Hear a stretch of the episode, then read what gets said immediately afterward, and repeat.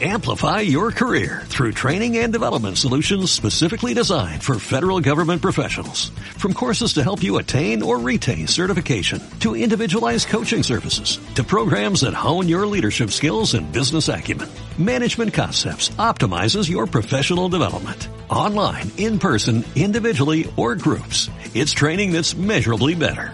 Learn more at managementconcepts.com. That's managementconcepts.com. Buenas noches y bienvenidos a una nueva edición de Cerca de las Estrellas. Bienvenidos a Cerca de las Estrellas, una mirada atrás hacia la historia de la NBA. Presenta y dirige Luis Vázquez Jordan.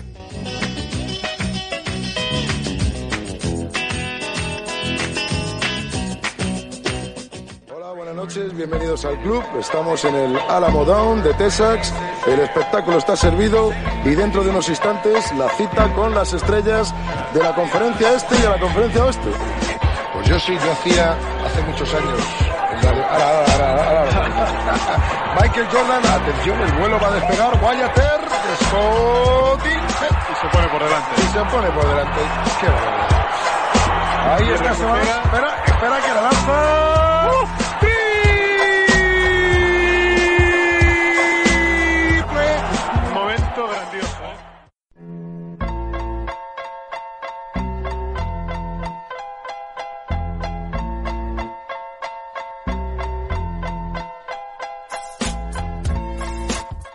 En el presente Cerca de las Estrellas os voy a hablar de Dražen Petrović, el mítico jugador de la antigua Yugoslavia que, de no haber sido por su muerte accidental, nadie sabe dónde podría haber llegado un jugador de tal calidad.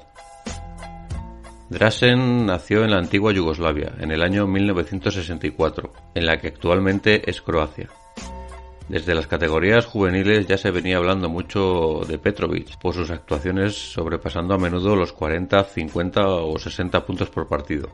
Su debut con el primer equipo de su ciudad, el KK Šibenka, llegó en el año 1979, con apenas 15 años. Coincidió en aquel equipo brevemente con su hermano mayor, Aleksandar Petrović. Aquel chico era completamente distinto a todos los demás.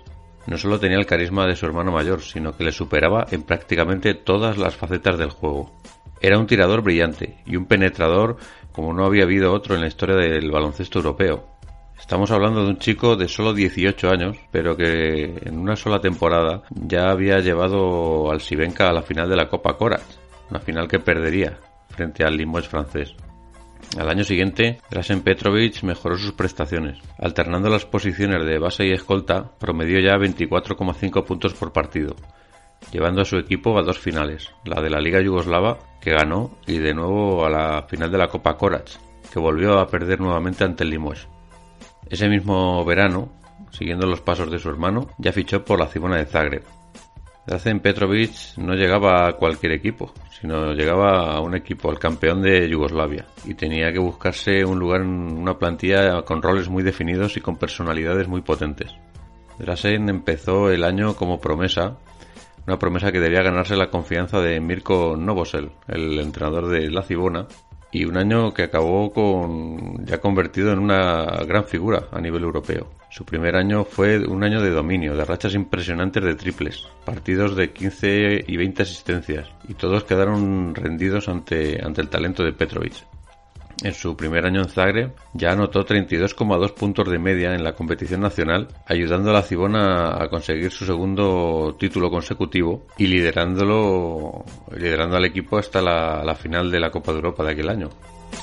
Aquella final fue la primera de dos legendarias. Le enfrentaba al Real Madrid, equipo por entonces 7 veces campeón de Europa y que contaba con el imponente Wayne Robinson, el mejor Fernando Martín, un anotador de primera como Brian Jackson, más los habituales Corbalán, Iturriaga, Del Corral, Biriukov, Romay. Ambos equipos ya se habían enfrentado en la liguilla previa dos veces. Las dos la había ganado la Cibona con dos exhibiciones de Petrović, el cual anotó 79 puntos entre los dos partidos.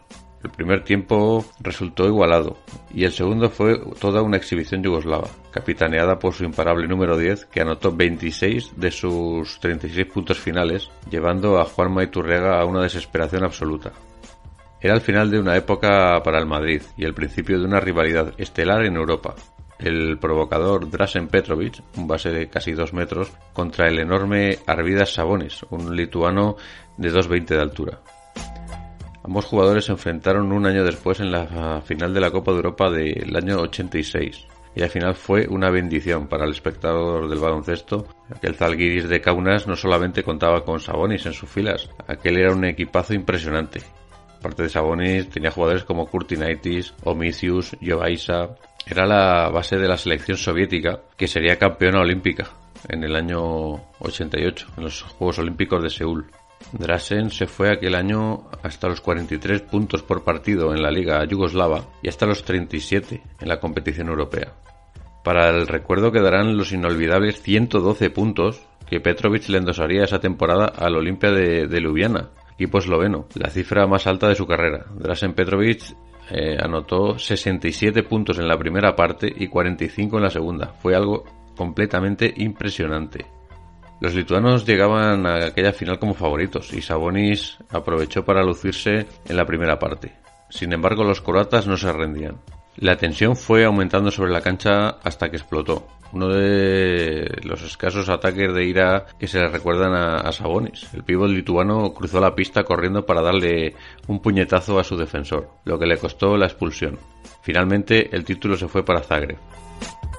En el año 67, Petrović y Lacivona ganaron un nuevo título europeo, la Recopa de Europa, y llegaron a la final de la Korac en el 88 ante el Real Madrid. Esta vez las cosas fueron distintas. Con el fichaje de Petrović ya casi hecho desde un año atrás y pocas ganas de solivantar a las gradas, el Real Madrid, en el que Corbalán e Iturriaga ofrecían ya sus últimos coletazos, el Madrid se quitó la espina con una cómoda victoria a doble partido. Petrović se despidió del Palacio de Deportes entre aplausos, los mismos que recibiría a su vuelta en septiembre ya como jugador del Madrid. El fichaje de Dražen por el Real Madrid fue la gran novedad de la temporada 88-89 en el baloncesto continental. Aquella liga se llamó sin más la Liga de Petrović y el croata fue el gran protagonista desde septiembre hasta junio. Se dice que desde el principio tuvo problemas en el vestuario madridista. No es de extrañar si se tiene en cuenta su historial anterior en Zagreb y su estilo de juego, en ocasiones demasiado individualista. Gracias a Petrović, el Madrid ganó la Copa del Rey y derrotó al Caserta de Óscar Smith Becerra en una final de la Recopa memorable. El brasileño se fue hasta los 44 puntos y Petrović hasta los 62. La exhibición fue tal que copó todos los titulares y convenció a los directivos de los Portland Trail Blazers de que había que darlo todo para llevarse a este jugador a la NBA. Según la prensa, el partido sirvió para acabar de dividir a la plantilla blanca. La relación entre Petrović y la otra gran estrella del Real Madrid, el histórico Fernando Martín, se congeló definitivamente a partir de entonces. El Madrid llegó también a la final de la Liga CB, enfrente el Barcelona. Aquella serie fue todo un tobogán de sensaciones. En el primer partido el Barça arrolló 94-69. En el segundo Petrović empató la eliminatoria. El tercero, ya en Madrid, volvió a caer del lado blaugrana, mientras el cuarto se lo llevó el Real Madrid agónicamente 88-87. La serie estaba empatada a 2. El quinto y definitivo partido se celebraría en Barcelona, en el Palau Blaugrana, lleno hasta la bandera. La Liga de Petrović, como así se le llamaba, daba el último suspiro y todos esperaban al croata, cuyo protagonismo fue eclipsado por el árbitro Juan José Neiro, que no solo le expulsó después de un escupitajo, sino que de paso eliminó por faltas a 7 jugadores madridistas. El Real Madrid acabó perdiendo aquel partido y aquella liga, terminando solamente con 4 jugadores sobre el parqué y su estrella bajo una toalla en el banquillo. Aquella sería la última imagen de Petrović con la camiseta blanca. Aquel verano se declaró en rebeldía y emprendió su fuga a Estados Unidos. Mientras la Lacivona de Zagreb dominaba a nivel de clubes, a nivel de selecciones el dominio yugoslavo se empezaba a cimentar. Después de vivir a la sombra de la Unión Soviética en el Europeo del 85 y en el Mundial del 88, Yugoslavia llegaba a su Eurobásquet, el del 89, con uno de los mejores equipos que uno podría soñar, probablemente la mejor selección FIBA de la historia. Petrović, acompañado por jugadores como Dino Radja, Vlado Divac, Zarko Paspali, Danilovic, el veterano Zoran Kutura y un jovencísimo Toni Kukoc, recién coronado campeón de Europa con la Yugoplástica, formaban un auténtico equipo europeo de ensueño. Es difícil igualar lo que consiguió aquel equipo. Cada partido era una exhibición. Lo tenían todo: intensidad, rebote, habilidad, tiro exterior. Ganaron sus 3 partidos de la fase previa con una media de más de 102 puntos por partido. En semifinales se impusieron a Italia por un contundente 97-80 y la final fue una de las más desequilibradas de la historia. La campeona vigente, Grecia, había dado la campanada eliminando a la Unión Soviética, pero fueron presa fácil para los yugoslavos, que ganaron aquella final 98-77. Al año siguiente ese mismo equipo, pero con la baja de Radja, pero con las incorporaciones de Zoran Savic, Perasovic o Zelko Obradović, se presentó en el Mundo Básquet de Argentina del 90 dispuesto a no perdonar ni una. Tras un inicio titubeante, los chicos de Petrovic se pusieron manos a la obra. 105 puntos a Brasil, 100 a la URSS y una nueva paliza a Grecia dejaban al equipo en semifinales ante los Estados Unidos de Kenny Anderson y Alonso Mourning, las dos grandes estrellas universitarias de aquel año.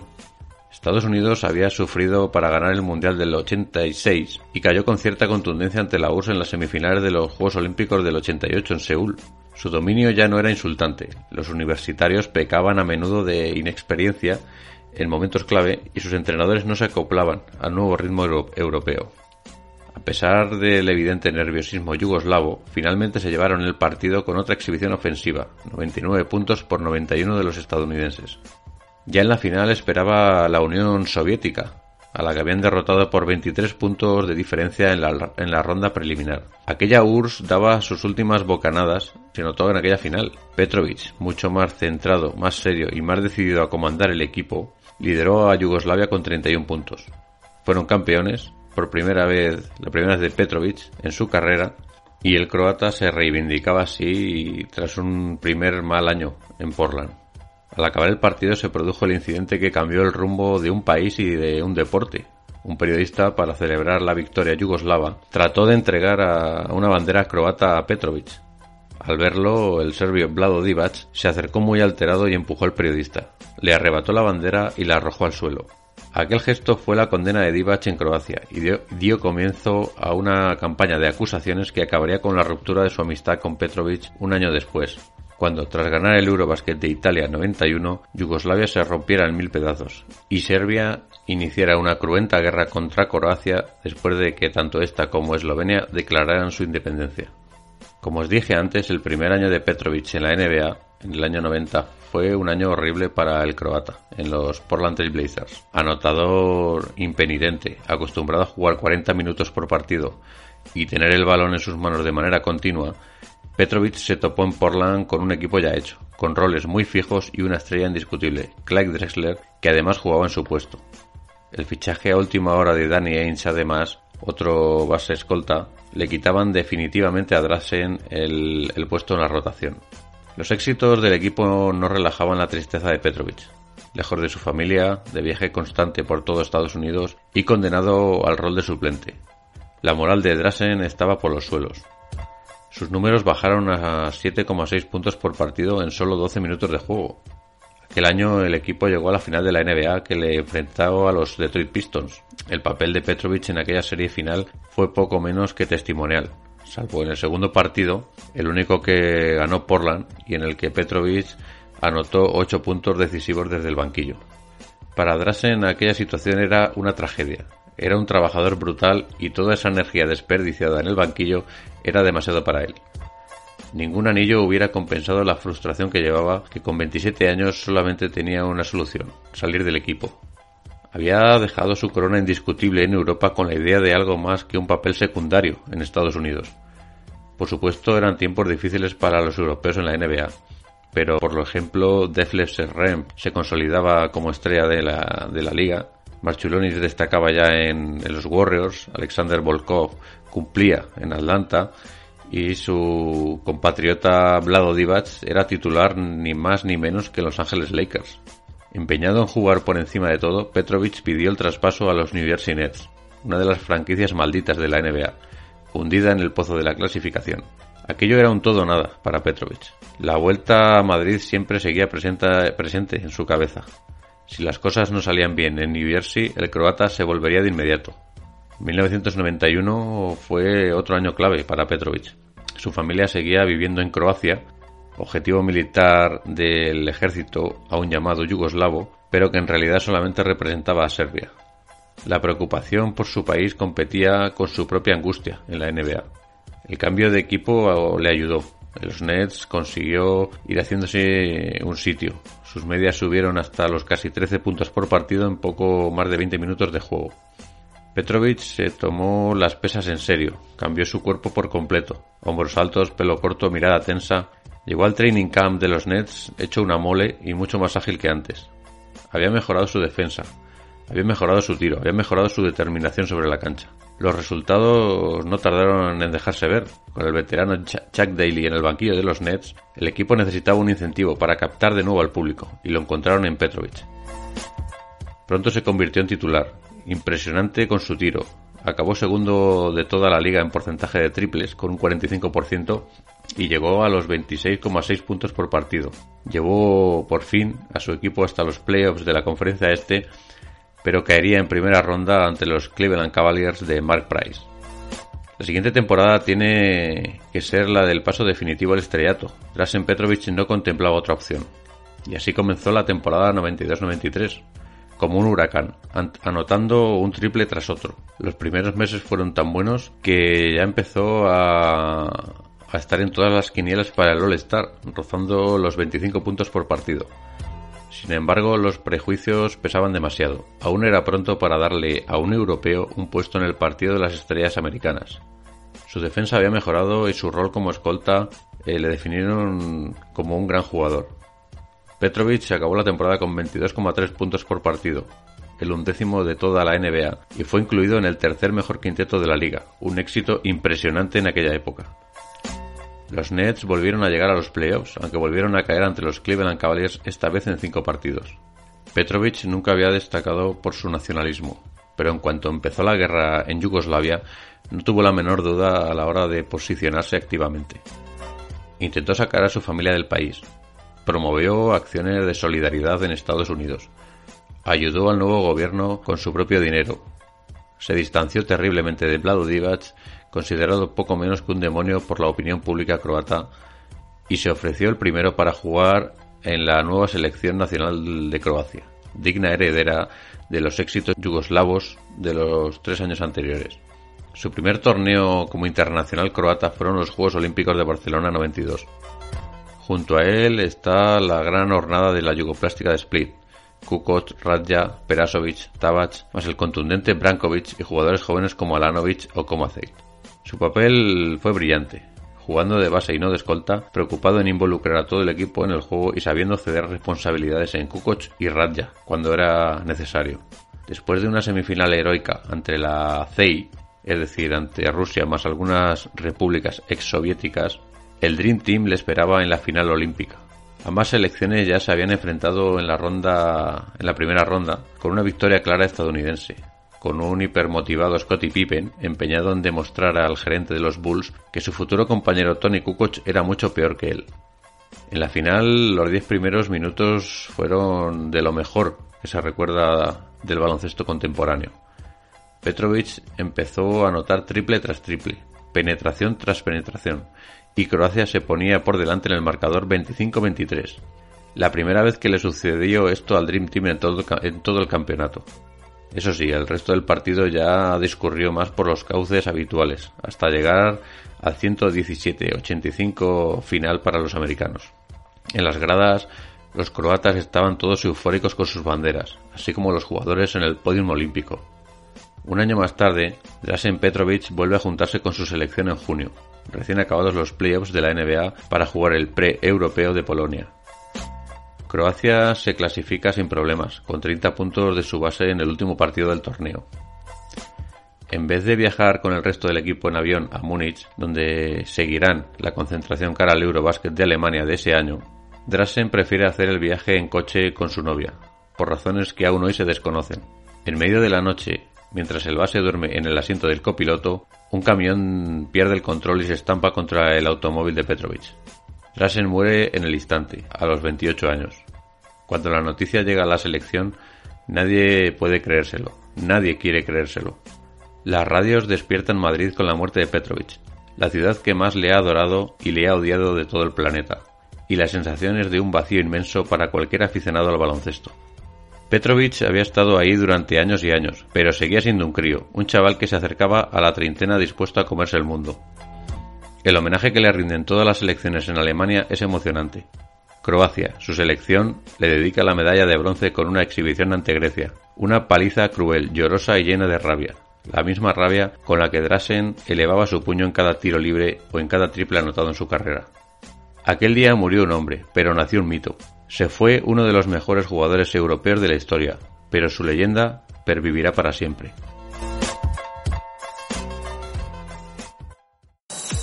Balón al aire, empezó el partido en primera posición. En arquero individual, el balón llega a Petrović, que de nuevo para Croacia.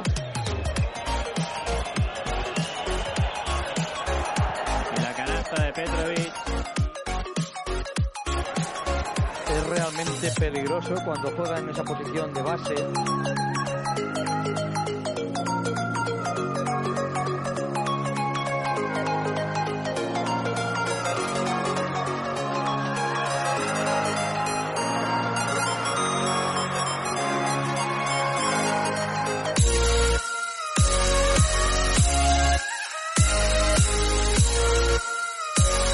Está disputando este partido entre España y Yugoslavia.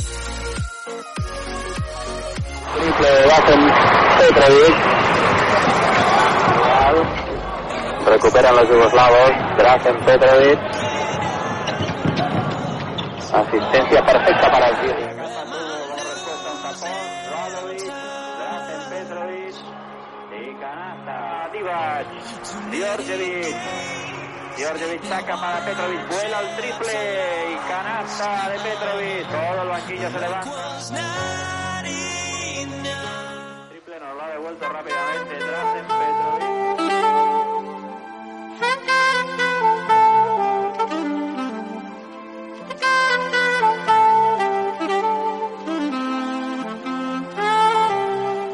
Petrović.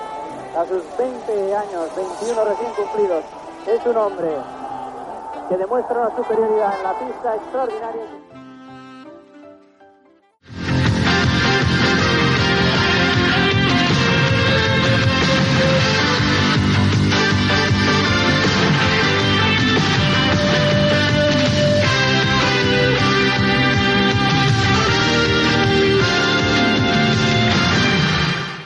Nada más. ¿Qué os puedo decir? Hasta el próximo viernes, cerca de las estrellas.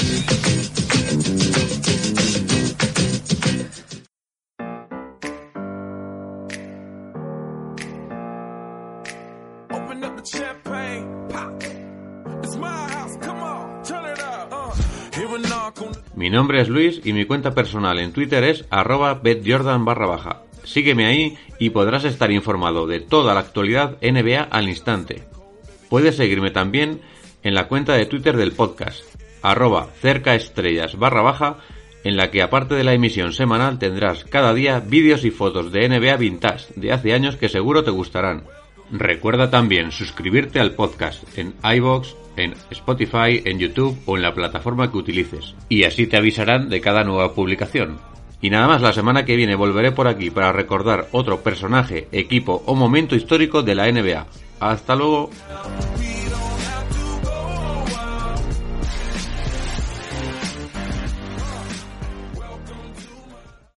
Amplify your career through training and development solutions specifically designed for federal government professionals. From courses to help you attain or retain certification, to individualized coaching services, to programs that hone your leadership skills and business acumen, Management Concepts optimizes your professional development. Online, in person, individually, or groups, it's training that's measurably better. Learn more at managementconcepts.com. That's managementconcepts.com.